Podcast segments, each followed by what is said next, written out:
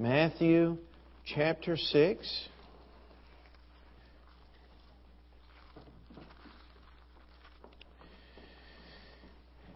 And uh, we're going to look at three verses tonight. Moreover, verse 16, Matthew chapter 6, verse 16, Moreover, when ye fast, be not as the hypocrites of a sad countenance, for they disfigure their faces, that they may appear unto men to fast. Verily I say unto you, they have their reward. But thou, when thou fastest, anoint thine head, and wash thy face, that thou appear not unto men to fast, but unto thy Father which is in secret and thy Father which seeth in secret shall reward thee openly. Now, what we're doing here is we move through Matthew chapter 6, the Sermon on the Mount. We are, uh, have divided this message up into several points to, to make it a little easier for us to understand. As Jesus started out, He gave the Beatitudes, the blessings, what God wants to do in our lives. Then comes the result. You are the light of the earth. You're the salt of the earth. We have to understand Jesus did not come to destroy or negate the laws of God. He fulfilled them. Amen. And he shows us how he fulfilled them as he contrasts his fulfillment of those laws with the Old Testament understanding, which wasn't Bible at all. Again, you have to understand the religion of the Jewish people in Jesus' day was basically dead orthodoxy. Well, actually, it had far moved from orthodoxy. I hate to use that word because it has come to mean things that God never meant it to mean. It, it was dead tradition. And really, in modern day language, orthodoxy and tradition are equal terms. Uh, God does not want our religion to just go through the patterns, to just be an outward symbol. And repeatedly through these four things that Jesus deals with. And uh, I, I've thought and thought on this and tried to. Okay, why, when Jesus deals with issues of worship, did he only deal with these four things? He dealt with giving, prayer, forgiveness, and fasting.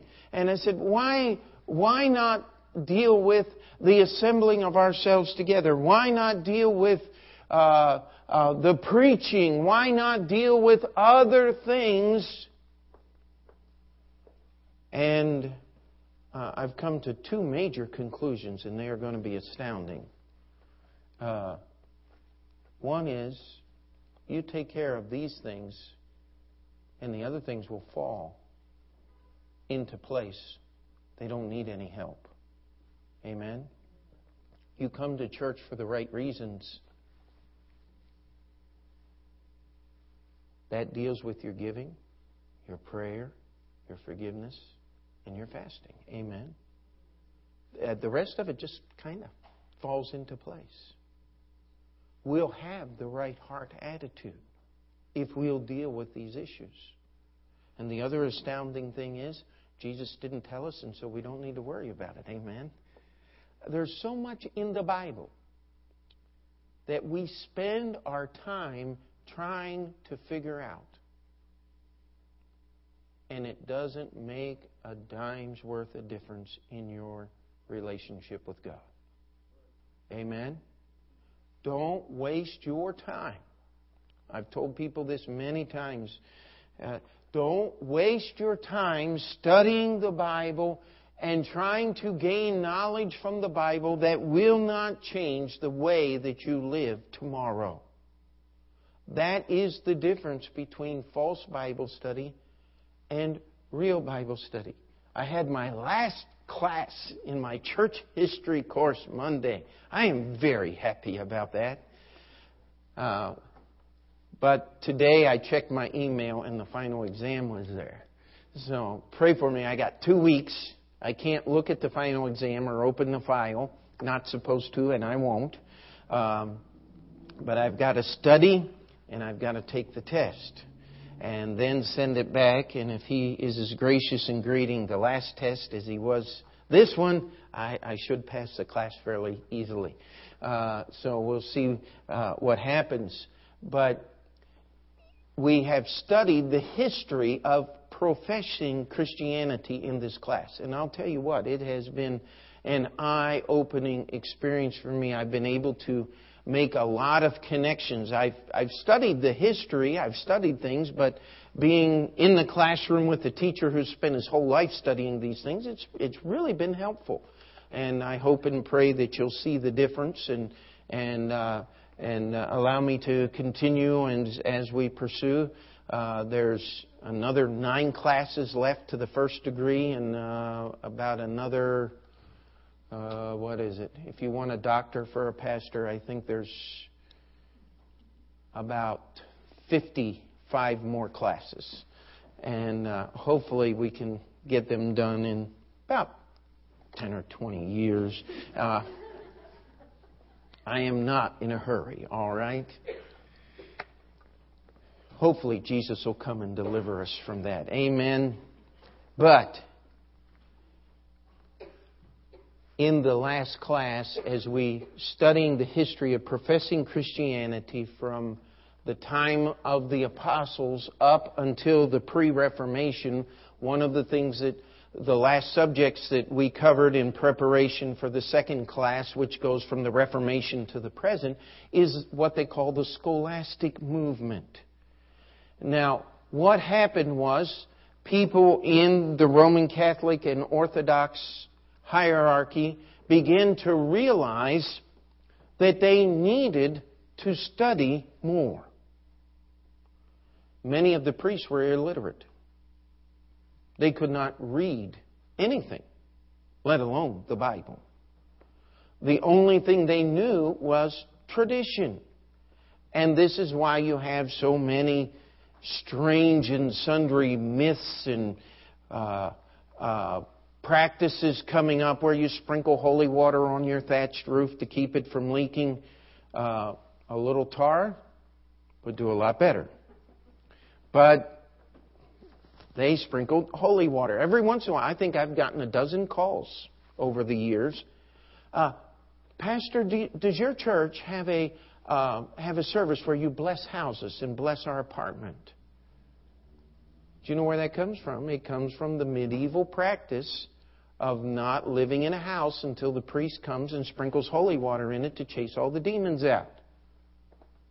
And I kindly tell them, no, we, we don't do that. Uh, we want God to work in your life, and if He works in your life, then you don't have to worry about those things. Amen? Uh, you, and, and uh, their scholastic movement led to great and when I mean great, we're talking tens of thousands of thought hours here on such important things as how many da- angels can dance on the head of a pin. If, when they are giving the sacraments of the Lord's Supper, which of course is not biblical at all, a crumb of the wafer were to fall to the floor and a church mouse were to eat it, he would actually be receiving the body of Christ, would the church mouse be regenerated by receiving uh, that sacrament? And they argued. I'm, I'm, you cannot believe centuries, generation from generation, these things were continued. And you say, that's ridiculous. Yes, that's where false reasoning, and false um, education will take you. And one of the great connections that I was able to, uh, that was made in my mind was there was a great emphasis restored to what we call logic, which we are seeing in today, in, in quote unquote Christianity today, we have a movement that says, listen, we can logically prove that there is a Christ. Well, reason would demand that there is a creator. You look at a universe they claim is 13 and a half billion light years across. Now, can anybody fathom 13 and a half billion light years? Uh, I mean, the only thing that we can use that approaches these numbers, in fact, exceeds them, is the deficit of the uh, new administration. Uh, but um, shall we go to a kinder subject? Excuse me. Is it okay to laugh once in a while? Now, reason would tell us the perfect timing in the order of our universe demands a creator. It is logical. A plus B equals C. I have a wristwatch. It keeps time. If I don't drop it. Because there are hundreds of little parts in there that are all connected. And one of the things that I know is that somebody put this together. One of the believe, one of the founders of evolution said, if we took all the parts to a Swiss watch, now remember, in the late 1800s, all watches had that little spring, mainspring in it. Has anyone here experimented with a mainspring in a watch? Because if you touch that thing and uncoil the spring to any degree, or overcoil the spring to any degree, that watch will never ever keep time. Now, this evolutionist said, you say, Pastor, how do you know that? Um, don't ask what I destroyed, but I know that, all right? He said, if you took the parts of a watch and put them in a box and shook them until you heard a tick, that's how long it would take evolution to occur. But let me ask you a question. Every part of that watch was intricately made to fit and join together to make the watch operate. And I dare say, with that little mainspring in there, about the third shake, the mainspring would be dead forever. Uh, but this is what they said. But here's the question where did they get the parts? How did they get all cut in the right place, in the right size, in the right relationship with each other? It is a ridiculous and beyond absurd. Somebody went through and did the math and said that is a technical impossibility. It is a mathematical improbability. The numbers are way too long. It won't, I mean, if we were to write out the number, it would be longer than I can stretch my arms in small print. We don't have that many years to for evolution to have happened. Logic tells us this. But here's the point we're make, I want to make. No one has ever or will ever be saved because of logic. Because if you can logically reason out God, you have created a God that's small enough for your logic to understand. And that cannot be the God of the Bible. Do we get that? That cannot be the God of the Bible. Now, the God of the Bible is very logical.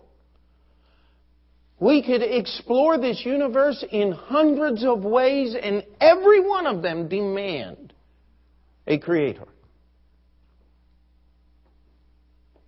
It's not that God is illogical. You see, that is the opposite of the scholastic movement, is the mystic movement. You can't understand God, you got to feel Him. No. God offers a very simple alternative, and it's right here. You read it, and you believe it. Amen? Now we're dealing with religion. We're dealing with what our religion is about. And God is saying, listen, Jesus says He is preaching here and teaching. He says, when you give, don't give so other people can see. When you pray, don't you pray so that other people will hear your prayers and think that you are a good prayer. You need to forgive. Now, let me tell you, you meet a forgiving spirit. And it's a wonderful experience. Amen? But people who are forgiving. When is the last time the president called somebody into the White House and said, want to give the American Medal of Freedom, the highest award that the President can confer upon any non military personnel, to this person because they're such a forgiving spirit. Let me tell you, it will never ever happen.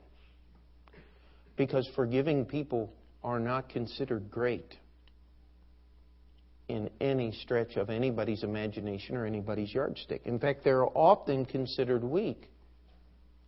Uh, could I go back to the word uh, meek?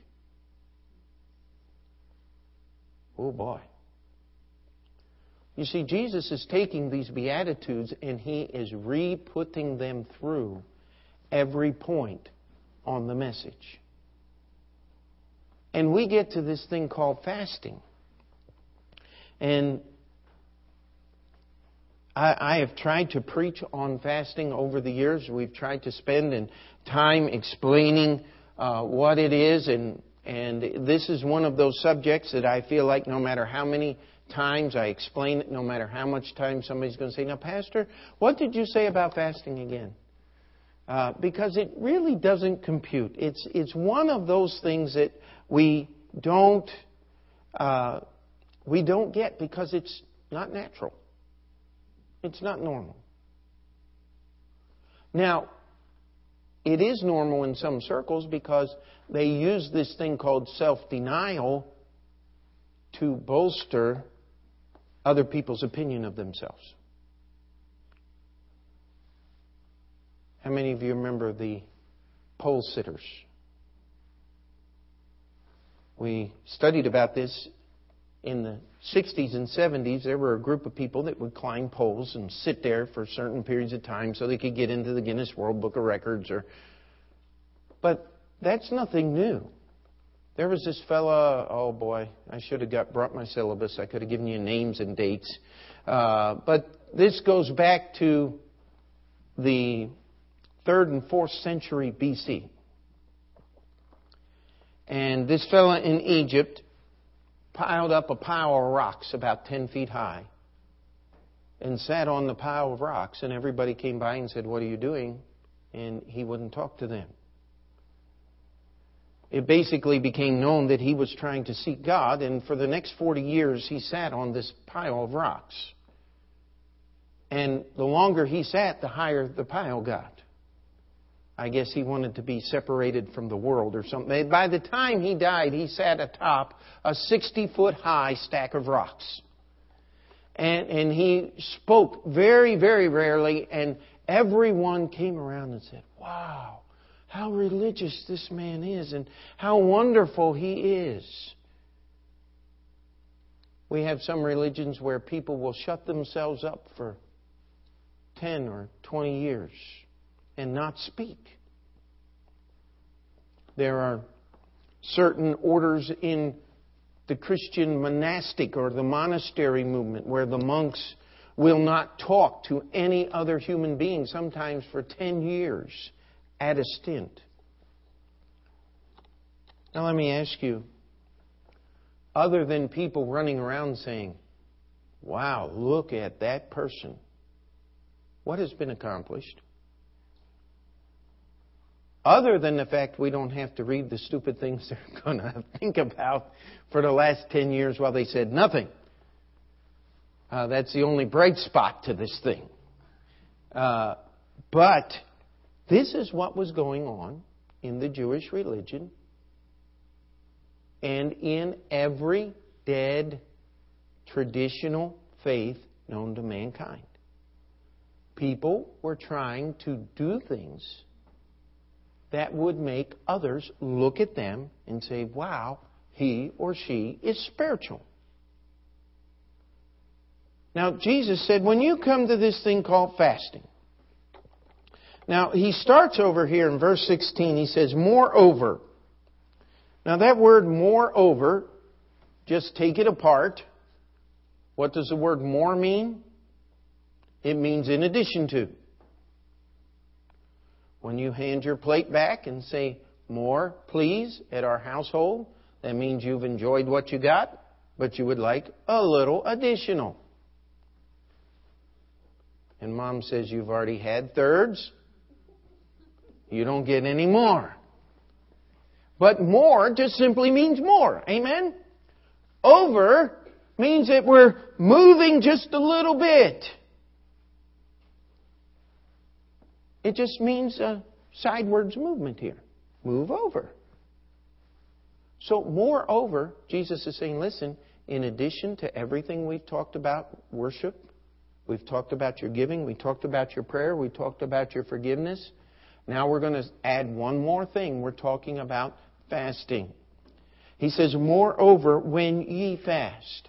Now, he, that word when is a word that denotes that there is a continuation in action, that this is going to take place. I mean, we use that word often. And Jesus says, when ye fast, it was understood that there was going to be a time when the Christians were going to fast. Now let's turn to Matthew chapter 9 very quickly and boy oh boy.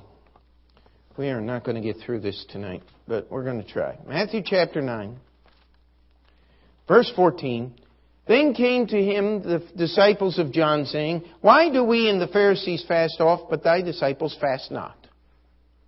Now, again, there was fasting going on in the Jewish tradition, in the Jewish religion.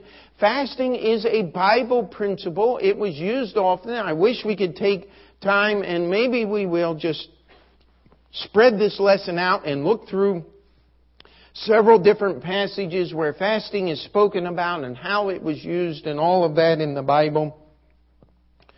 But they, they came, the disciples of John the Baptist said, Now, Jesus, we fast a lot. And we're in agreement with the Pharisees. They fast a lot too. But we've been watching you. You and your disciples haven't missed any meals. And we're trying to figure this thing out. Now, Jesus made a statement here. Look at it. And Jesus said unto them, Can the children of the bride chamber mourn as long as the bridegroom is with them? But the days will come when the bridegroom shall be taken from them, and then they shall fast. You don't fast on your wedding day. That is not what your wedding is all about. It's supposed to be a time of joy. Amen? It's supposed to be a time of great happiness. And Jesus said, Listen, I am here. There's no need to fast while I'm here. But I'm going to be taken away. And when I'm taken away, they're going to fast then because they're going to need to. Let's go to Mark chapter 9.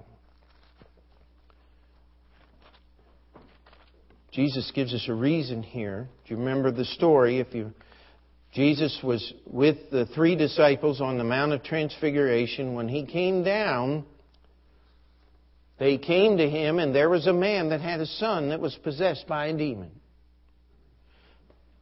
And he came to Jesus and he said, Listen, he said, I, I took him to the scribes and the Pharisees. I took him to the, uh, even to your disciples, and nobody could cast this demon out. And Jesus called the man, and of course, Jesus spoke, and the demon left the young man. And the disciples, we come down to verse 27. But Jesus took him by the hand, lifted him up, and he arose. And when he was come into the house, his disciples asked him privately, Why could not we cast him out? And he said unto them, This kind can come forth by nothing but by prayer and fasting. If you're dealing with a serious and, and difficult situation in your life. We have a lot that goes around for spiritual warfare today. I have yet to read a book on spiritual warfare that says, spend time on your knees with God praying and fasting about this situation and continue your regular service for God. That's what Jesus is going to say here in the Sermon on the Mount. If you want, if you want to win the battle, this is where it happens. You see, prayer was never designed to be an end in itself. Prayer is communication with God. Amen? And as we communicate with God, does God need to be changed? Does God need to be helped? Does God need anything? No. We do. Amen? It gets us out of the way so God can do His work. Amen? This is what prayer and fasting is truly about. That's why we're having a church-wide day of prayer and fasting. And because it should be done. If we want God's power in our lives, in our church, this is something we need to be involved with. The early church fast Jesus fasted. It says he was driven of the Spirit into the wilderness and fasted 40 days. Now, please, just take a bit of advice from your pastor. Don't try a 40 day fast. Okay? There is no biblical requirement on time. There are very few biblical requirements about fasting, and if we have time, we'll get into some of those tonight. If not, we will in two weeks. Uh, I'll be in Oklahoma next week. Uh, I uh, talked to Brother Horton today, and uh, Brother Horton's going to preach next Thursday night, and so uh, if you're if you've heard Brother Horton preach, you've enjoyed him. He's always uh, enjoyable to hear preach, and he'll be here next Thursday night. But uh, we'll just pick up two weeks down the road, and we'll keep moving with this thing. The early church fasted and prayed. It was part of their activity. It was part of their worship. Do you think that it was coincidental that fasting and prayer were part of the worship of the early church when Jesus spoke about both of those things right here in Matthew 5, 6, and 7 on the Sermon on the Mount. It shouldn't be coincidental. Amen. It shouldn't be unusual. It should be exactly what we find ourselves doing today. One of the great things just that that we went over in this class that I just took was sometimes I found myself going back to history and trying to argue from history about certain things. Do you know that arguing from history is one of the weakest positions that you can take? History is often like mathematics. Figures never lie, but liars figure. What we get when we study history is we get one person's view of what happened.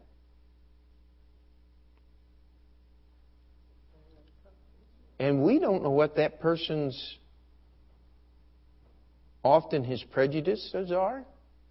We might find just a little bit here or there. We try to understand history, but let me tell you how you try to understand history. You start where you live in the year 2009 and try to evaluate life in the year 541. Can I challenge you? You will never come to an honest or proper conclusion because you don't know what it was like to live in the year 541 and you have no way of finding out.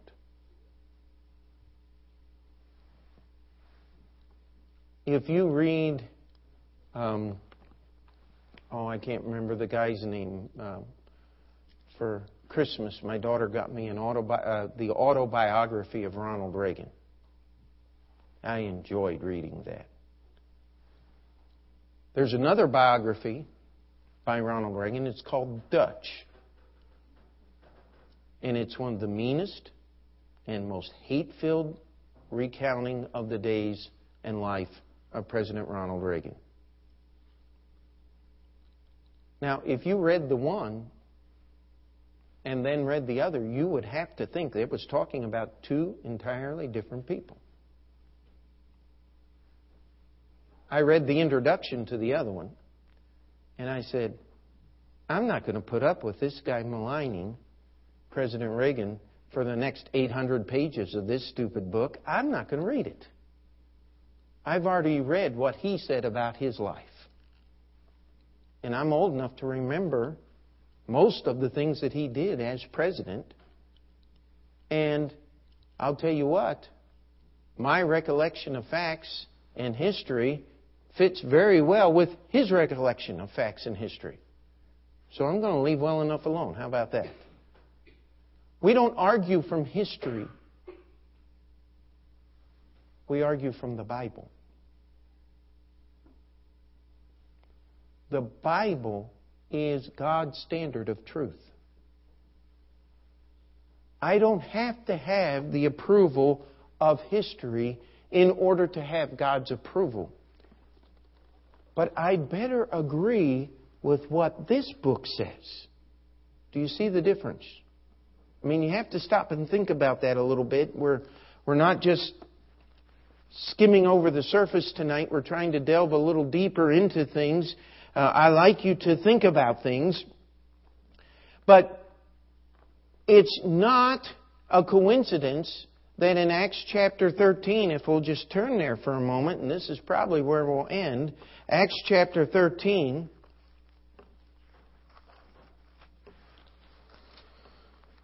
We have a recounting of what was going on in the early church. Now there were, verse 1, Acts 13, now there were in the church that was at Antioch certain prophets and teachers, as Barnabas and Simeon that was called Niger, and Lucius of Cyrene, and Manaen which had been brought up with Herod the Tetrarch, and Saul. As they ministered to the Lord and fasted. Now this is important. They did not just fast. They ministered to the Lord and fasted. Ministering to the Lord included a lot of things. We started out, and some of you may remember this, I remember this sermon, but uh, I preached for four weeks on these four verses. There were in the church. Uh, that's where things start. Amen.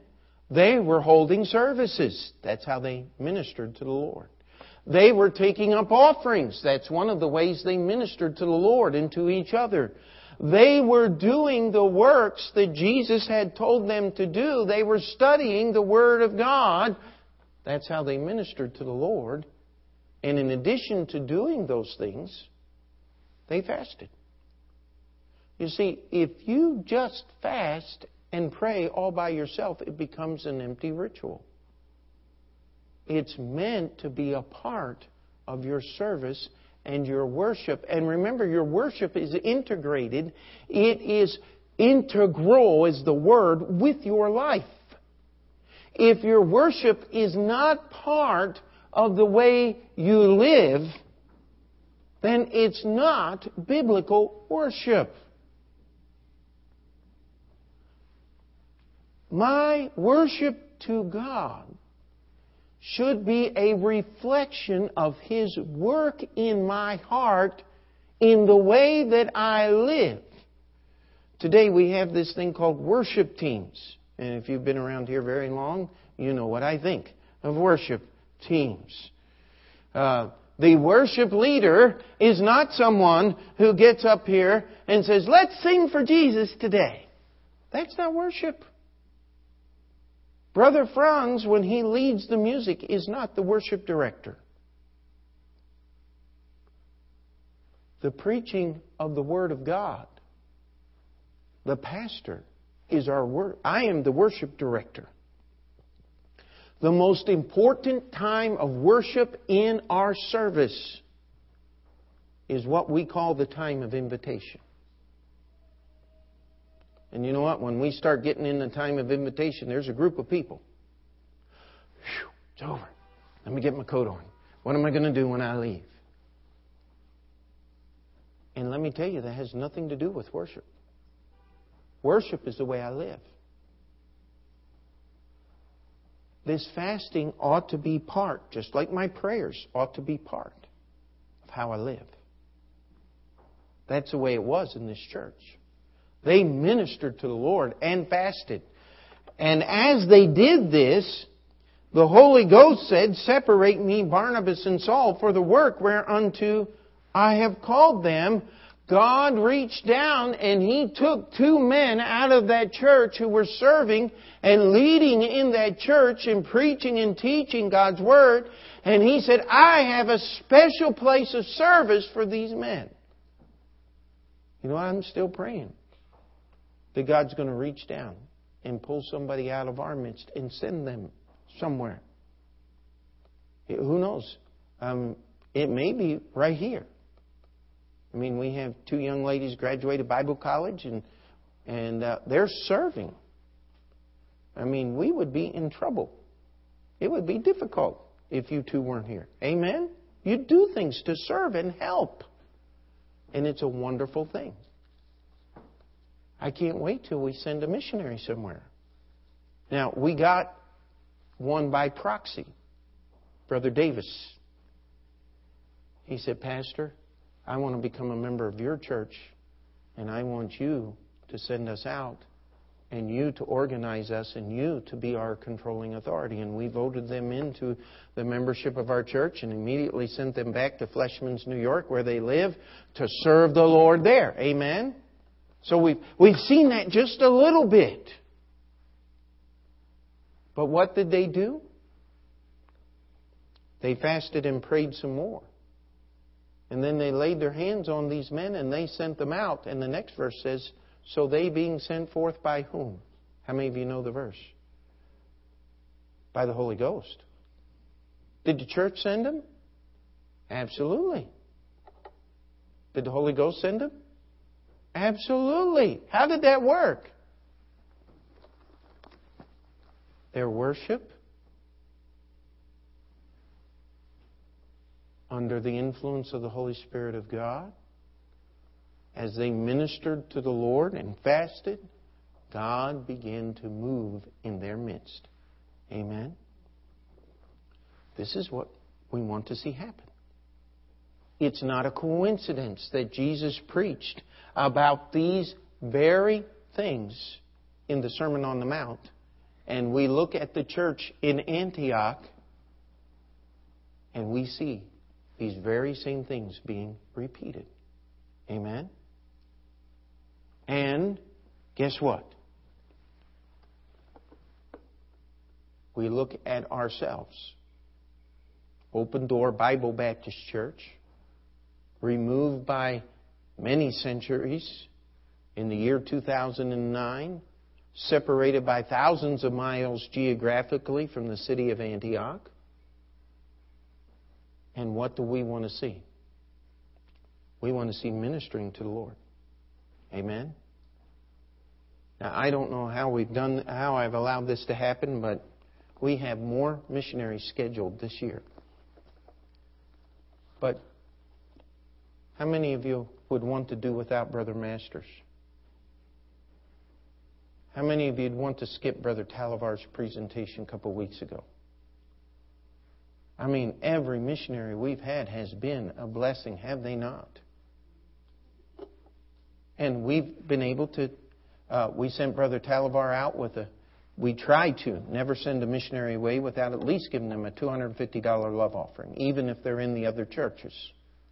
That's not bad for one service. That, that'll help them on their way. It'll pay their expenses and, and get them to the next church, and we're praying. Now, other people gave, and, and, and we've more than doubled that for Brother Talavar. I think the total offering ended up being almost, let's see, 282, that's 332 plus 250, so whatever that works out, $582, I think. That's credible. Amen. And uh, we we want to be a blessing. You say, why don't we give them more?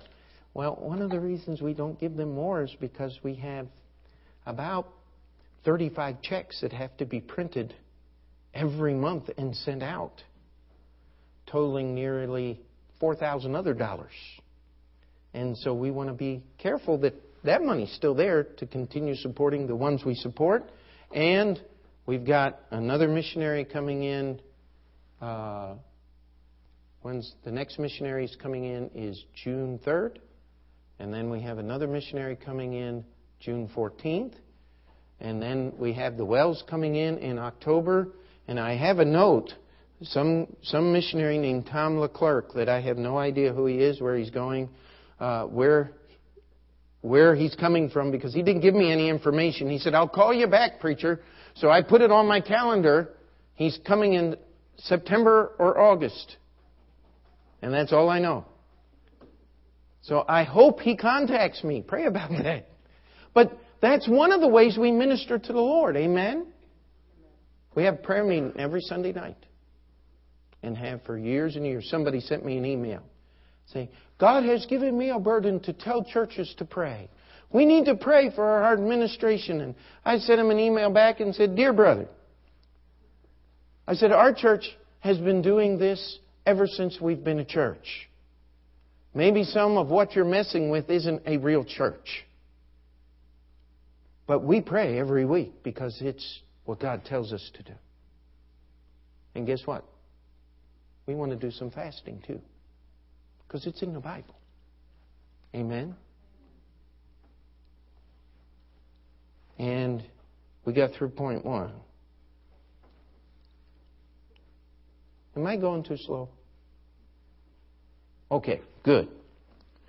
We'll just put her down into low and keep moving. Amen? Let's pray. Dear Heavenly Father, we thank you for your goodness. We thank you for your love. We thank you for your word. And Lord, we want you to work in our midst the same way you did in the New Testament record. Lord, we don't want to look to history and say, well, we're just like the Cleveland Baptist Church in Cleveland, Ohio. Or we're just like such and such a church that existed in the year 500 AD. Lord, we want to look to your word. And we want to be what your word says we ought to be. We want our worship to affect the way we live each and every day. We ask that you would do the work in our life to make our prayers acceptable in your sight. Lord, that our giving would be a true act of worship inspired by the Holy Spirit of God. Lord, as difficult as the issue of forgiveness is to deal with, we ask that our forgiveness would reflect the love of God. Lord, we pray that we would not look to be great in someone's list, but that our religion would be faithful and according to your word. That one day we may bring great praise to your holy name. We ask you to work during this time at the end of our service and help each one of us here dedicate ourselves to biblical worship. In Jesus' name we pray. And before we